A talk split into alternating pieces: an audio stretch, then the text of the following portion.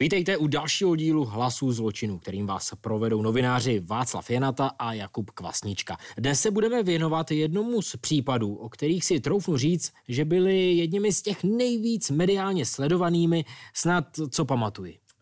Petr Kramný, muž, který Čechům na pěkných pár měsíců zprotivil Egypt a chlap, který dokázal v uvozovkách zavřít a téměř zničit hotel, ve kterém bydlel. Uh, muž, který se o sobě myslel, že je znamenitý lhář a že pomocí uh, mediálních vyjádření se z toho všeho vyvleče. Uh, ten případ Petra Kramného je opravdu mimořádný svojí chladnokrevností a tím, jakým způsobem eh, vlastně o začátku o něm komunikoval a tvářil se, že to neudělal, ale ukázalo se, že je to příběh jedné velké žárlivosti.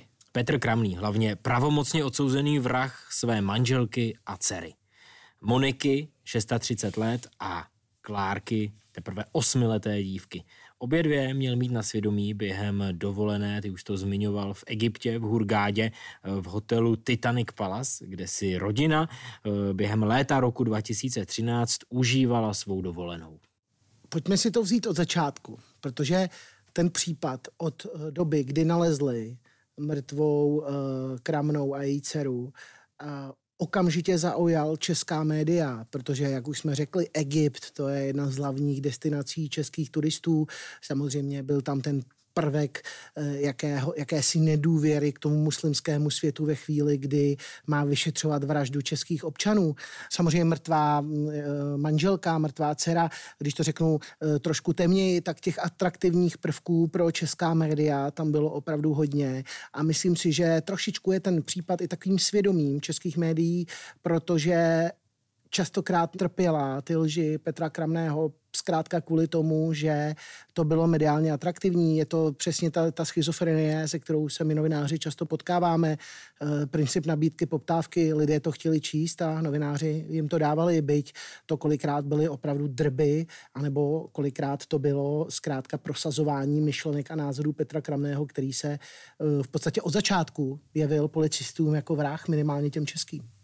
I přesto, že Petr Kramný už je odsouzený a dokonce přednedávnem žádal o obnovu svého procesu a ta byla zamítnuta, tak stále v české veřejnosti eh, je tak trochu rozdělení. Někdo si pořád myslí, že Petr Kramný je nevinný, že tu smrt uh, Moniky a Klárky má na svědomí třeba někdo jiný nebo nějaká nešťastná náhoda a ta druhá polovina samozřejmě ta souhlasí se státním zástupcem a se soudcem a s tím, že Petr Kramný je ten chladnokrevný vrah, který se neštítil zavraždit svoji manželku a svoji malou dceru. A tenhle ten názor se vlastně prolínal už od samotného eh, toho zavraždění, už od samotné té první zprávy, kdy jsme se v novinách a v televizi dočetli, eh, že se nějaká tahdy ta nešťastná událost v egyptském letovisku odehrála. A tím, jak vlastně to bylo pro nás tak daleko, až v tom Egyptě, eh, kde samozřejmě ani ty policejní složky a vyšetřovatelé nepracují úplně stejně jako tady v Čechách,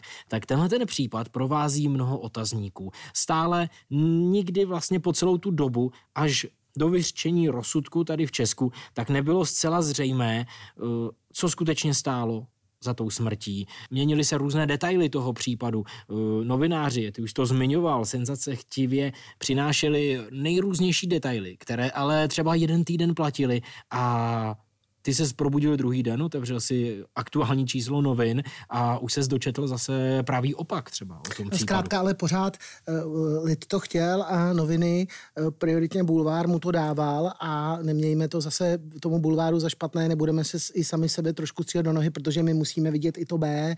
Zkrátka ty lidi tu poptávku potom měli a nemalá část pořád tvrdila i to, že je Kramný nevinný a scháněli si po informacích jeho viny či neviny. Takže samozřejmě ta schizofrenie a to, eh, jakým způsobem k tomuto případu postup, přistupovala média, byl to opravdu bulvárem nejvíce skloňovaný případ za poslední léta, eh, je hodně na hraně.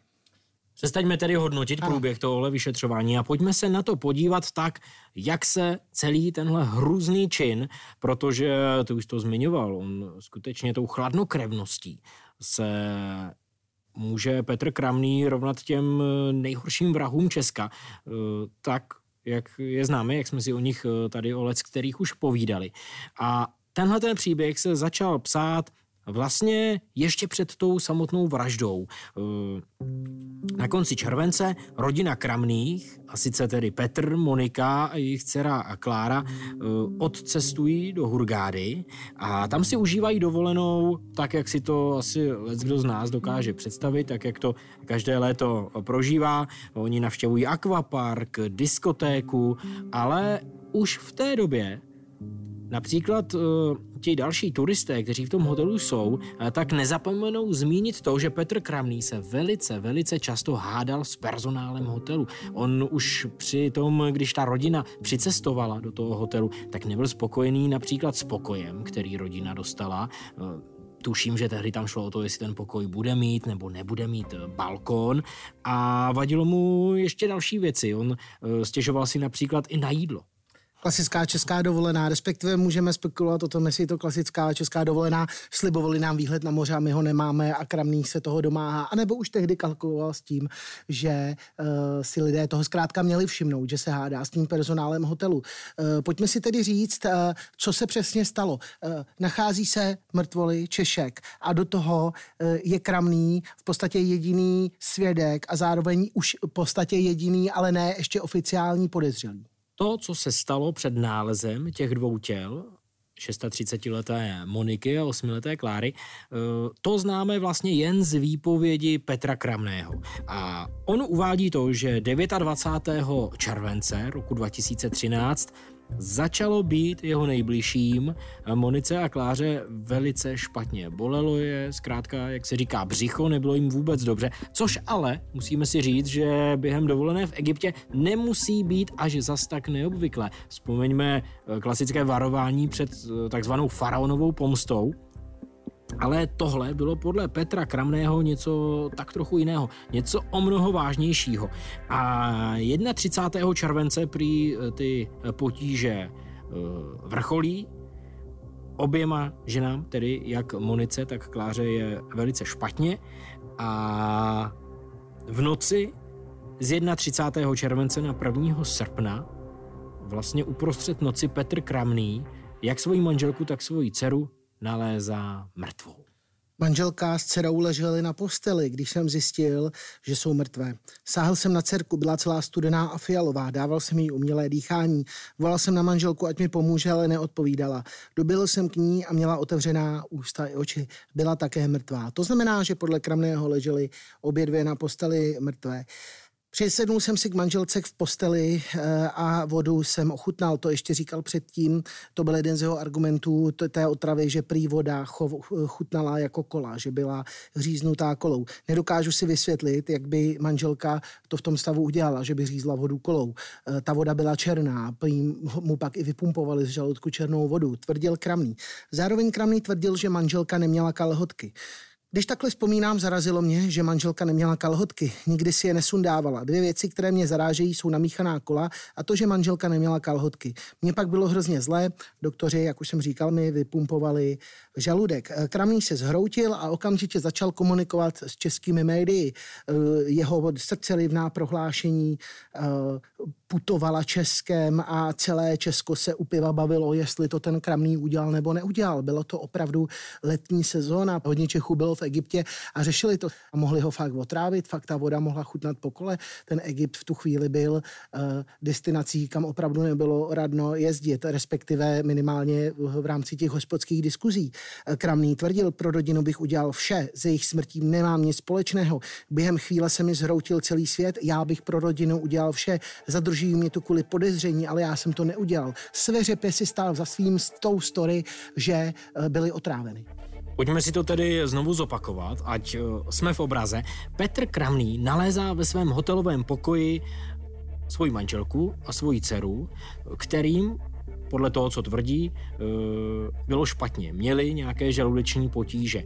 A i hned vlastně během těch prvních eh, rozhovorů s policií, teď už můžeme říct výslechu, tak uvádí to, eh, že na vině mohl být personál hotelu. Zmiňuje například to, že jeho manželka tedy neměla spodní prádlo, což podle něj bylo neobvyklé. Eh, zmiňuje to, že na stolku se objevila nějaká záhadná sklenice s vodou, která eh, byla namíchaná s kolou, což prý také bylo něco nezvyklého, protože takový nápoj si prý neobjednali. A zkrátka celou tu vinu směřuje na personál hotelu. A tady v Česku samozřejmě je to velké téma a každého zajímá, mohl skutečně mít personál toho hotelu nějakou nějaký motiv vůbec ublížit těmhle dvěma ženám. A Petr Kramný si tohleto alespoň zpočátku vysvětluje tak, že zkrátka mohlo jít o to, že s tím personálem hotelu řešil neustále nějaké spory a ten se mu tak mohl chtít pomstít. To z dnešního pohledu je to poměrně bláznivá představa, ale s tou aspoň v tom samotném počátku tohoto případu pracoval jak sám Petr Kramný, tak novináři a možná, že i na místě vyšetřovatelé. Alespoň do chvíle, než přišly první výsledky pitvy když budu následovat ten scénář, který eh, se často zmiňoval v českých médiích, a to sice, že za to mohli zaměstnanci hotelu, tak to třeba podpořil i deník Blesk, který přinesl svět, svědectví právě spolubydlících na hotelu. Nejdřív se rozčiloval, že si zaplatil pokoj s balkonem a dostal obyčejný pokoj. Pořád se mu něco nelíbilo. I když něco řešil, byl dost zlučný, prostě ho bylo dost slyšet, řekl jeden z nich pro Blesk CZ. Eh, další setkové se přidali, může za to hotel. Myslíme si, že mu ženu a dceru otrávili zaměstnanci hotelu hotelu. Do toho se objevila sestra Petra Kramného, která tvrdí, v žádném případě celá rodina stojíme za ním. Nejhorší jsou informace, že si všichni myslí, že to udělal můj bratr.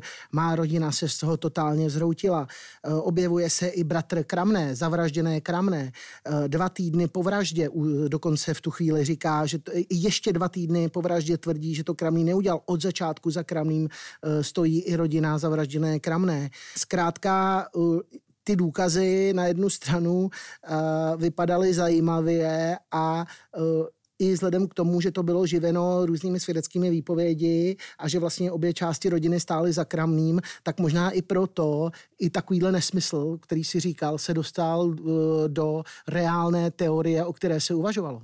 No a v téhle chvíli vyráží do egyptské Hurgády také štáb televize Prima.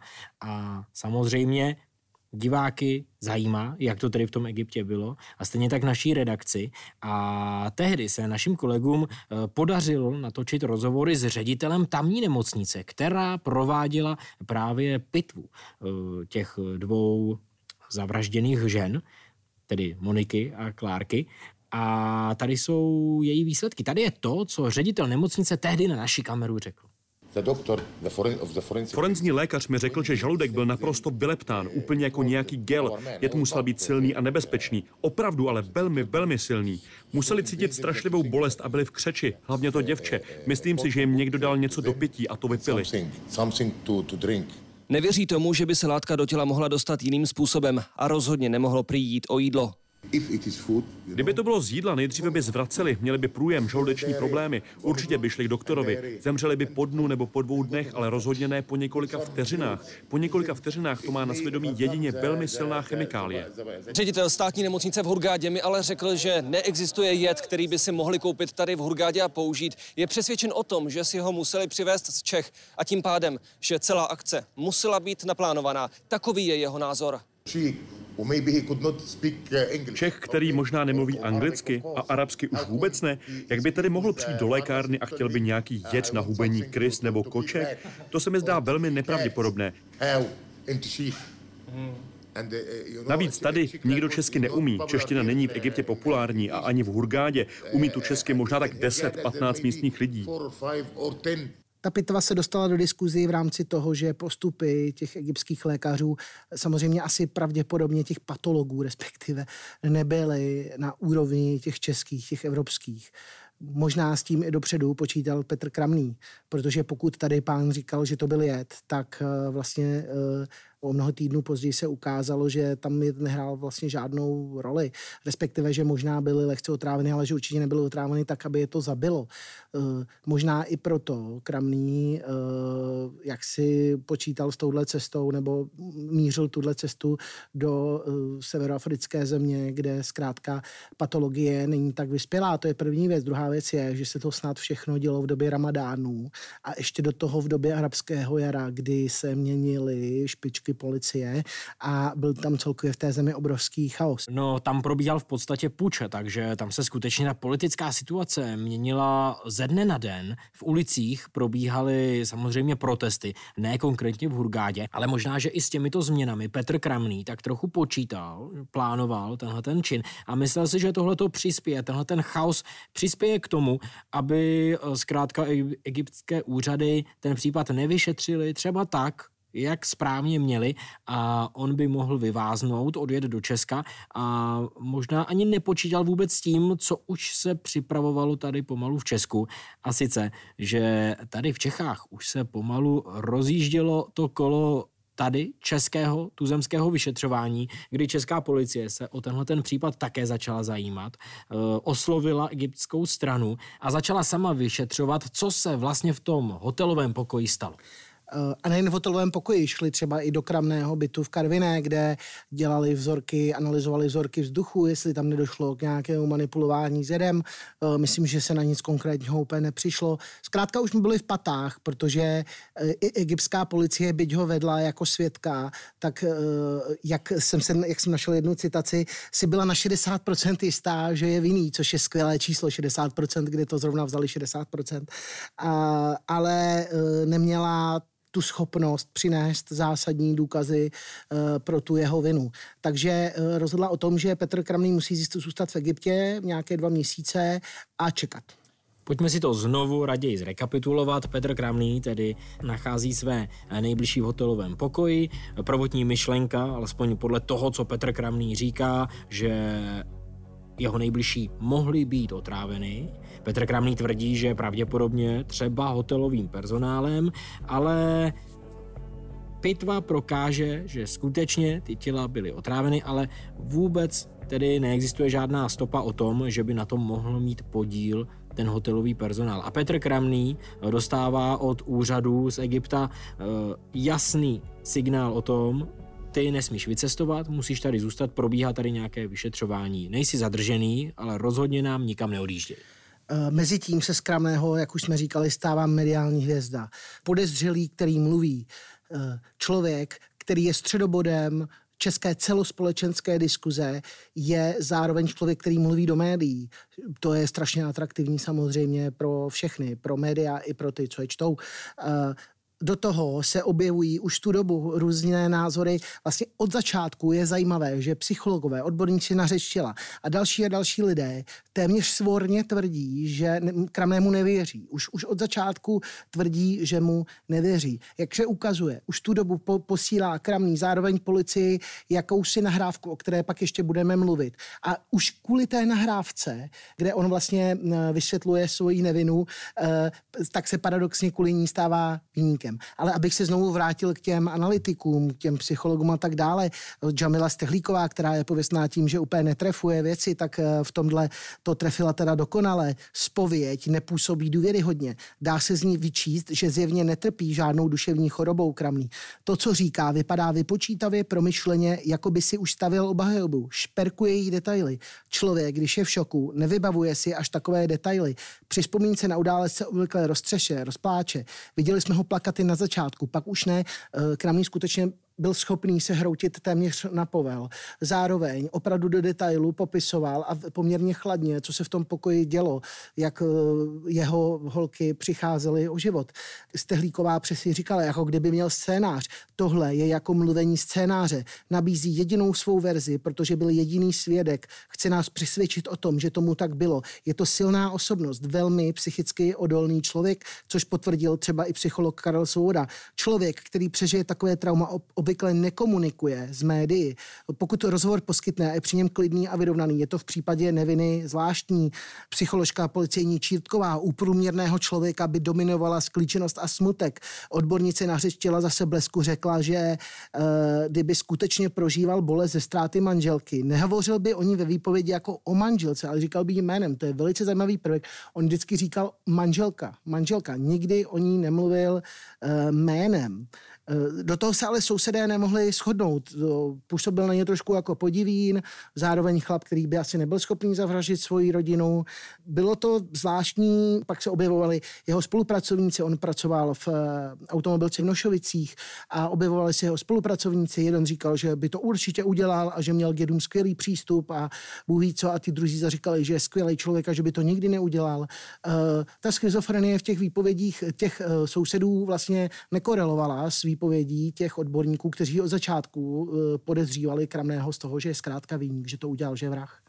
Ty názory se skutečně velice různily. Musíme například i zmínit, že už 17. září, tedy pár týdnů po té vraždě, tak tady v Česku jedna ze známých, Petra Kramného, dokonce uspořádala petici a sbírala podpisy na podporu Petra Kramného. A nazbírala jich jen za prvních pár dní 6 tisíc. 6 tisíc lidí vyjádřilo svým podpisem podporu eh, Petru Kramnému a chtěli, aby ho egyptská strana pustila, aby se mohl dostat do Čech, aby ho očistil své jméno, protože i on několikrát zmiňoval, že už nechce být v Egyptu. Eh, zmiňoval, že ho to stojí zhruba 120 tisíc ten prodloužený pobyt. Eh, žádal cestovní kancelář, aby uhradila vlastně to jeho setrvání eh, v tom hotelu a Tady lidé skutečně věřili tomu, že Petr Kramný se vrátí z toho letoviska a přinese nějaký ohromující důkaz, nějakou důležitou stopu, eh, kde zvrátí celé to vyšetřování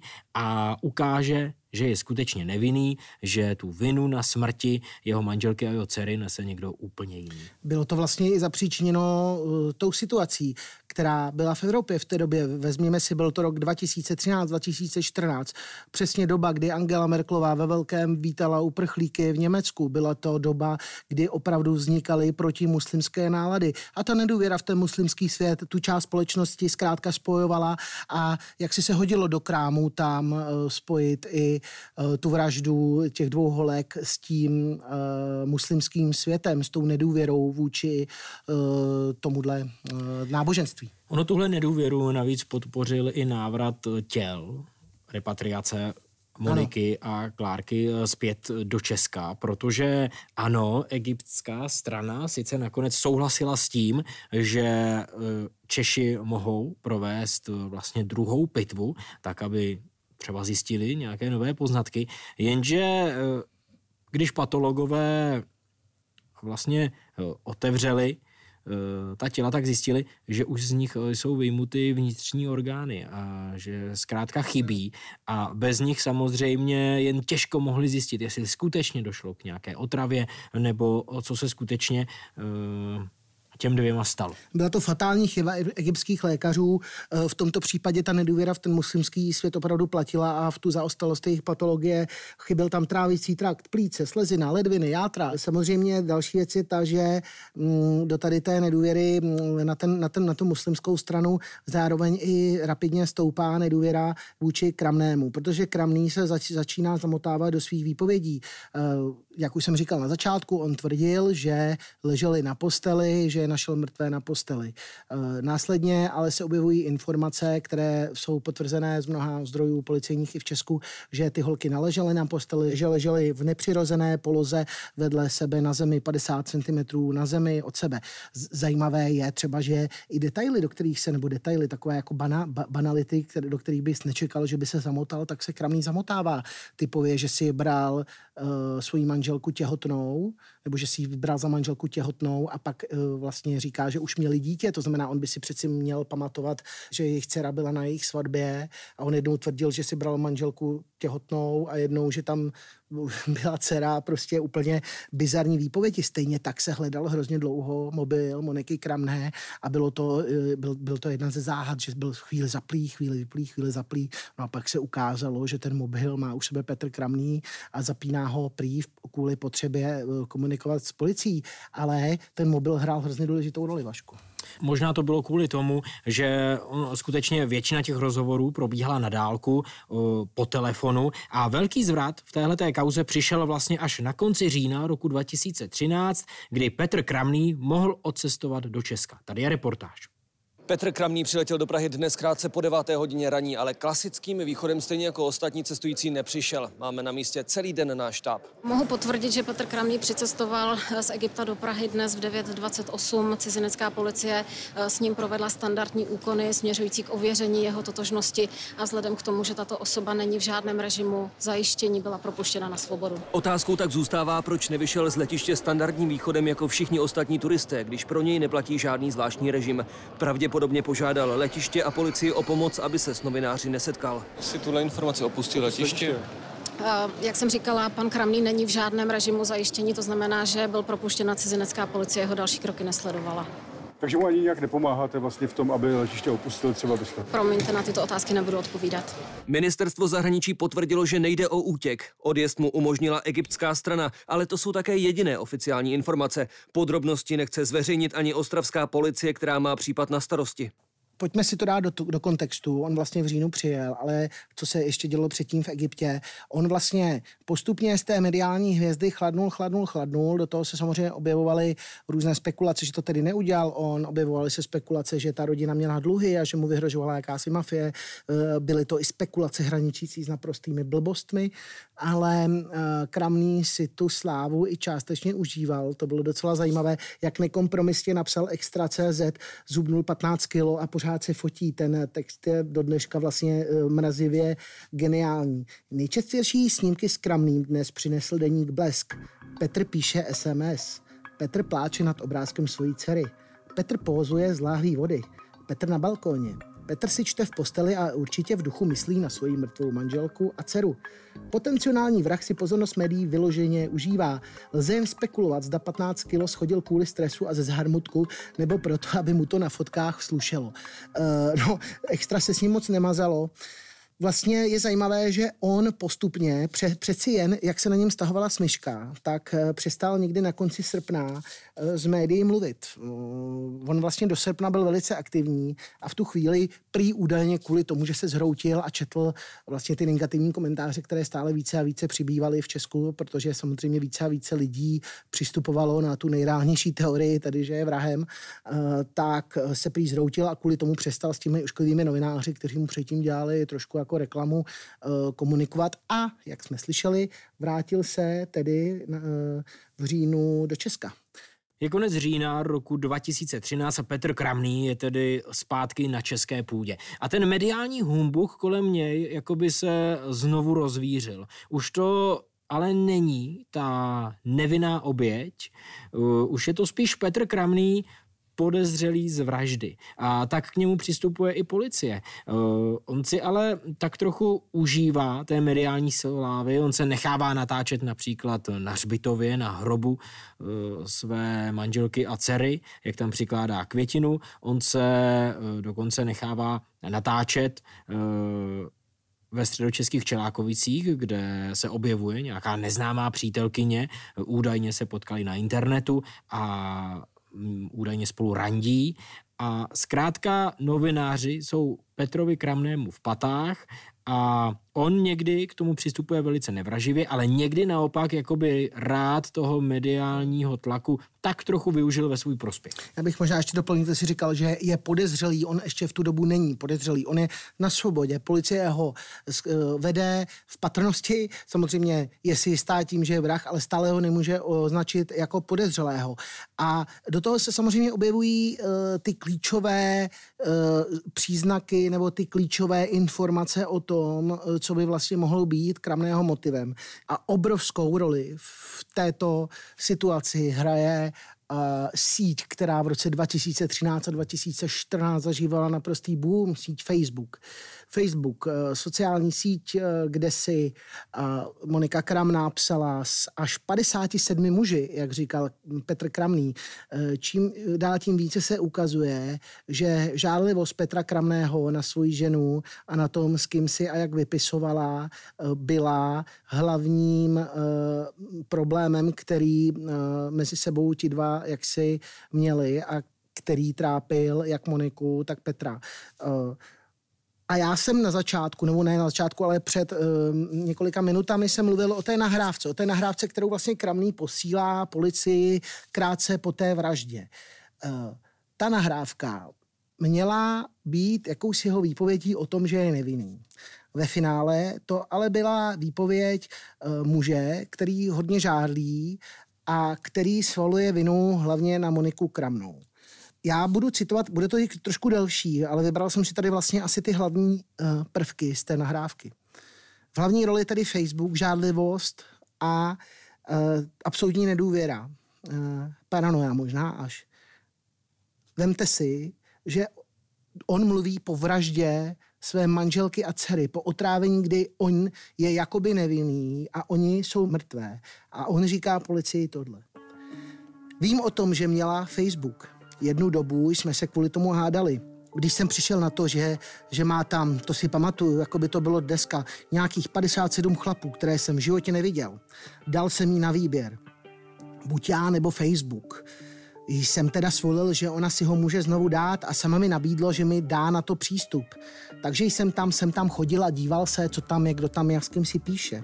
Další věc mě zaráží, když jsem se koukal na ten její Facebook, na který jsem měl přístup, tak spousta jejich kamarádek tam měla třeba ty své manžele, jo, na, na, na fotkách a takhle. A když jsem rozklikl ty, rozklikl ty fotky u Moniky, tuším, že tam se mnou měla jednu nebo dvě fotky. Jednou jsem se tam dočetl, psal nějakému kamarádovi, proběhla tam komunikace taková, on jí napsal, ahoj kočko, co děláš? A ona mu na to odpověděla, ahoj zlatíčko, nedělám nic, měla bych ti říct, že na ten Facebook kouká můj manželek, abys to věděl. Celá jeho alibi byla postavená na tom, že eh, manželka si píše s někým na Facebooku a gradoval to úplně bizarní pointou ale když se to takhle dávám dohromady, nevím, jestli by byla moje žena něčeho takového schopná, že by nás chtěla otrávit. Dal bych ruku do ohně za to, že ne, nevím. To znamená, že on vlastně v té prvotní nahrávce dokonce spekuloval o tom, že uh, ona chtěla otrávit jeho a jeho, uh, jeho dceru a chtěla asi pravděpodobně utéct k novému životu. Je potřeba říci, že Monika Kramná byla velmi atraktivní, sexy, blondýna, fakt hezká, ženská, ale uh, to, jakým způsobem Kramný obhajoval sám sebe a ještě tuto nahlávku poslal policii. Z něj okamžitě udělal u českých policajtů toho hlavního podezřelého, protože tohleto, to i když by si poslech asi uh, i běžný člověk, tak si řekne, ten člověk nejnormální, ten manžádlivý blázen, který si vyžádal hesla na její Facebook a kontroluje tam zprávy 57 neznámých chlapů. No ve chvíli, kdy se tahle ta nahrávka dostala do médií, tak samozřejmě ten pohled na Petra Kramného se začal, nechci říct razantně, ale postupně a stále možná razantně něj eh, měnit. Protože samozřejmě začalo se spekulovat o tom, jaký skutečně byl ten z fotek na první pohled idylický rodinný vztah, v jaké byl kondici. Začalo se spekulovat nad tím, jestli skutečně ať už Petr nebo Monika třeba chtěli začít nový život s někým jiným. Tady tě sam... přeruší možná, protože opravdu i třeba Extra.cz přineslo zpověď kamarádky, která tvrdila, že po návratu z dovolené si chce Monika Kramná nechat rozvést, tož pak Kramný uh, komentoval tím, že to vůbec netušil, stejně jako netušil, že si chtěla nechat udělat plastiku. Ona žila, v podstatě se tenkrát psalo, že žije druhý život. A vlastně tyhle ty všechny uh, kousky, tyhle ty všechny malé detaily tohoto příběhu začaly vlastně to veřejné mínění směřovat uh, k tomu, že ta dovolená v Hurgádě, ten pobyt v hotelu Titanic Palace, uh, v létě roku 2013 mohl nebo měl být jakýmsi restartem. Možná se na téhle dovolené eh, oba dva domluvili, že zkusíme to na té dovolené znovu, zkusíme náš vztah dát do pořádku. A nebo naopak, eh, Mohlo to být tak, že tu dovolenou měli zkrátka dlouho dopředu zaplacenou. Rodina, zvlášť dcera, se na ní určitě těšila.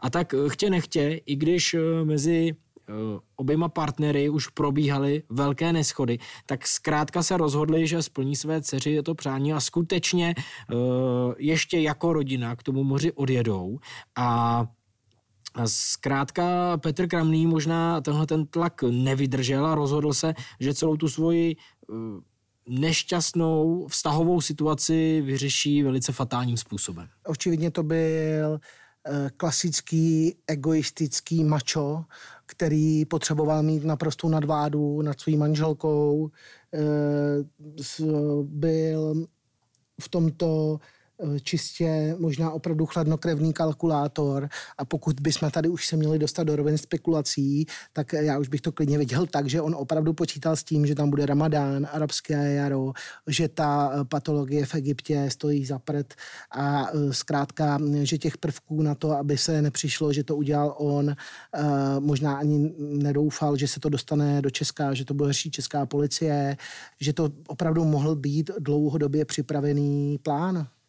Hlavně eh, během té doby, tedy v zimě na přelomu let 2013 a 2014, tak se také velice mění vlastně pohled jeho nejbližších na samotného Petra Kramného. Protože důležité je říct, to jsme možná trochu zapomněli, že eh, v těch všech následujících mhm. týdnech mm-hmm. během toho léta podzimu, kdy vlastně Monika a Klárka už byly mrtvé, tak Samozřejmě, rodina Petra Kramného za ním stála, ale v téhle době za ním vlastně stály i pozůstalí z té druhé strany, eh, ty nejbližší manželky, celá ta rodina vlastně Moniky Kramné pořád stála za tím Petrem. Ale v zimě na přelomu let 2013-2014 se tohle změnilo. Tam došlo k nějakému zvláštnímu spinu, protože, jak si říkal, říjen on se vrací vlastně zpátky, v listopadu se ještě schází ze svojí tchýní a tam mu vypráví o pohřbu Holek, který on ještě tehdy sledoval na tabletu a s ním to sledoval z další Egypta. Uh, z Egypta.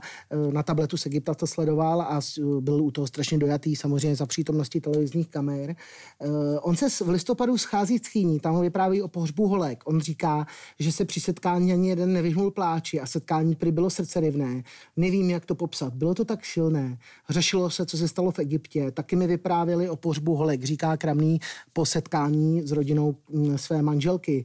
Eh, no jo, jenomže, jak si říkal, během měsíce dochází ke zvláštnímu spinu. Buď se ta rodina musí něco dozvědět, nebo jí to zkrátka došlo. Ale v chování jeho příbuzných eh, nastává zásadní zlom, to je totální obrat a ten švagr jeho, který za ním totálně stál, tak e, totálně ho zavrhl a najednou do médií začal mluvit, že Kramný už zkrátka nemá místo v jejich rodině. Proč jsme ho zavrhli? Protože brečí jen, když je potřeba. Co stojí za obratem? Je to chování švagra. Vy to nevidíte. Nemůžu pochopit, jak ten člověk dokázal přejít tuto hroznou ránu života. Ano, jemu dopláče jen, když je to třeba. A za zády se chová jako nic a ještě kolem sebe kope. Nic mu není cizí. Kramný nabízel osobní věci Moniky ještě z Egypta po internetu. Údajně to tehdy prodával ty věci po své dceři a manželce na internetu. Kramný tvrdil, že je dal animátorům, že je nechtěl brát zkrátka do Česka. On tehdy vlastně v jednom rozhovoru prohlašoval, že přece bych se s tím netahal zpátky domů. Ano, to hlava nebere, eh, říká její bratr. Eh, normální myšlením ne, normální postižený otec se takhle nechová. Teď rozdává poznámých Moničiny a Klárčiny oděvy, dokáže žít v bytě, kde prožíval, jak říká krásné manželství. Do toho v prosinci, jak si říkal, má novou známost a e, tam mediální e, přízeň, která byla taková pochybná, ale pořád asi trošku byla, se už opravdu obrací proti Kramnému. Možná, že tohle celé zapříčinil fakt, že policie skutečně do tohoto případu začala pořádně a s velkou vervou šlapat. Protože 16. ledna, krátce po novém roce, e, Petr Kramný je zván na výslech pod detektorem lži. A náš štáb u toho nechybí. Včera na hřbitově u nového pomníku Moniky a Klárky a dnes už na detektoru lži. Petr Kramný ho absolvoval v Pražském kriminalistickém ústavu. Zúčastněný byl vyslechnut a k ověření věrohodnosti bylo dnes provedeno fyziodetekční vyšetření. Poligraf neboli detektor lži zaznamenává přikladení otázek reakce člověka. Měří se krevní tlak, puls, hloubka dýchání, zvětšování zornice oka nebo elektrický odpor kůže. Otázky se vybírají pečlivě, při lži se očekává reakce podobná stresu. Vyšetření podle našich informací trvalo asi čtyři hodiny. Pak se Kramný v policejním voze vrátil zpět do Ostravy. Jaké to bylo? Děkuji. Jak to probíhalo? Můžete nám to říct? Neřeknu. Jak se teďka cítíte psychicky? Tak byste jako sám chtěl na ten detektor lží jít, že jo? Já se k tomu vyjadřovat nebudu. Petr Kramný na detektoru lži není příliš úspěšný a v únoru přichází obvinění a rozhodnutí soudu o uvalení vazby. Petr Kramný se tak ocitá v českém vězení a teď už o něm skutečně můžeme nejen mluvit jako o podezřelém, ale o obviněném z dvojnásobné vraždy. A české kriminalisty samozřejmě teď velice zajímá to, jak vlastně měl své nejbližší zavraždit. Detektivové už jsou přesvědčeni o tom, že má skutečně smrt jak Moniky, tak Klárky na svědomí, ale trochu tápou v tom, jak vlastně k té vraždě mělo dojít. A tak tým e, kriminalistů z Moravskosleského kraje nasedá do letadla a letí zpátky do egyptské Hurgády, do hotelu Titanic Palace a hledá nové stopy. Hledá vlastně nové způsoby, jak vlastně ten Petr Kramný mohl ty své nejbližší zavraždit. Nutné říct, že už během toho prvotního vyšetřování egyptských policistů, tak eh, ti toho příliš nezjistili. Mimochodem, to tady nezaznělo, pokojová služba, například eh, ten pokoj, kde byla ta mrtvá těla, tak eh, ještě před příchodem egyptských kriminalistů stačila uklidit, takže stop skutečně bylo velice málo. No a teď čeští detektivové vlastně po téměř roce, nebo po tři čtvrtě roce, měli zjistit něco nového. Tady vlastně česká veřejnost, která skutečně pořád se o tom případu stále dokola bavila, tak asi od toho neočekávala nic moc extra, ale detektivové dokázali překvapit a v březnu roku 2014 přišli s tak trochu překvapivým vysvětlením a sice, že ve smrti obou žen nehrál roli žádný jed, ale že šlo o elektřinu.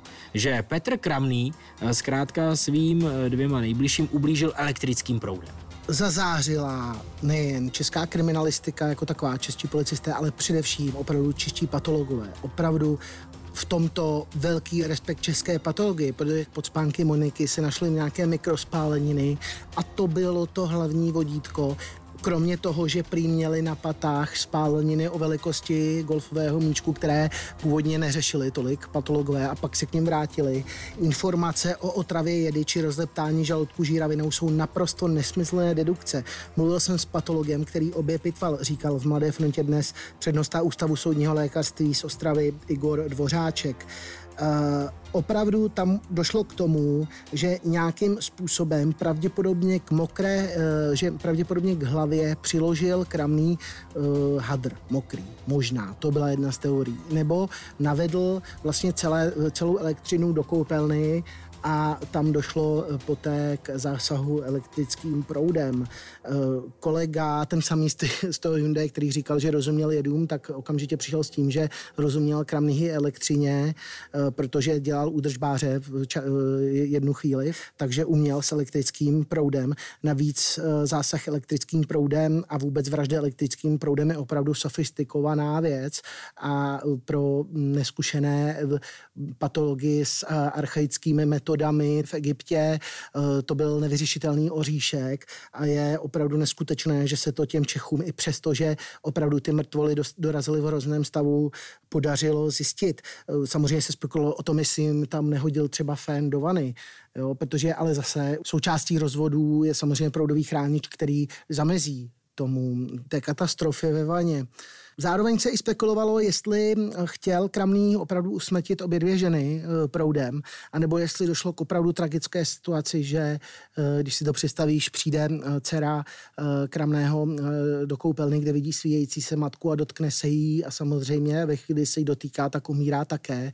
Možná i to by vysvětlovalo, proč dokázal být takhle hotový z toho, ale možná je spíše pravděpodobnější ta druhá verze, že byl opravdu chladnokrevný a tam msta byla opravdu masivní i směrem k té dceři. Tam msta za tu nevěru, tam msta za to, že už nebyl uh, králem doma uh, své manželky. Uh, no, do dneška se vlastně přesně neví, co ten kramný s tím elektrickým proudem tam udělal, jak to, jak to přesně udělal, ale došlo tam k zásahu elektrickým proudem a k zástavě srdce. S tímhle tím vlastně tedy přichází státní zástupce před soud, ten probíhá na začátku roku 2016 a je to velké mediální pozdvižení. Spáchal zločin vraždy a za to se odsuzuje. Podle paragrafu 140 odstavec 2 trestního zákonníku za použití paragrafu 54 odstavec 2 trestního zákonníku k výjimečnému trestu odnětí svobody v trvání 28 roků. To vše sleduje bratr mrtvé Moniky a je mu prý strašně. Nejsem spokojen s vyšší trestu. Chtěl bych víc, protože nic mi to prostě nenahradí a nemůžu žít s pocitem, že on jde, jde v noci spát a ráno se probouzí a, a, a je tu pořád. Oběma způsobil smrt v důsledku akutního srdečního selhání, načež eh, při momentální absenci hluboce depresivních prožitků z jejich smrti nenašel odvahu k usmrcení sebe sama ho a po dobu řady nasledujících hodin ve své mysli konstruoval příběh, který by vysvětlil umrtí jeho dcery a manželky, konkrétně příběh o jejich možné otravě.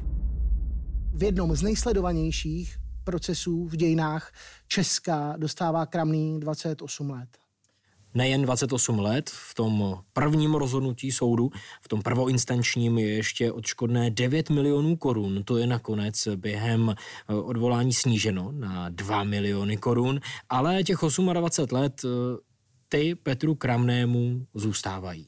Snaží se o obnovu rozsudku, nikdy se k té vraždě nepřiznal, nikdy vraždu elektřinou ne- nepřiznal. Pořád tvrdí, že je nevinný. Soud tak rozhodně nepřipustil to, alespoň prozatím, aby tenhle ten proces byl obnoven a Petr Kramný tak tráví svůj čas za mřížemi Valdické věznice. To byly další hlasy zločinu. Sledovat nás můžete na CNN Prima News na našem spravodajském webu a samozřejmě ve všech podcastových aplikacích. A nezapomeňte na naše profily na sociálních sítích.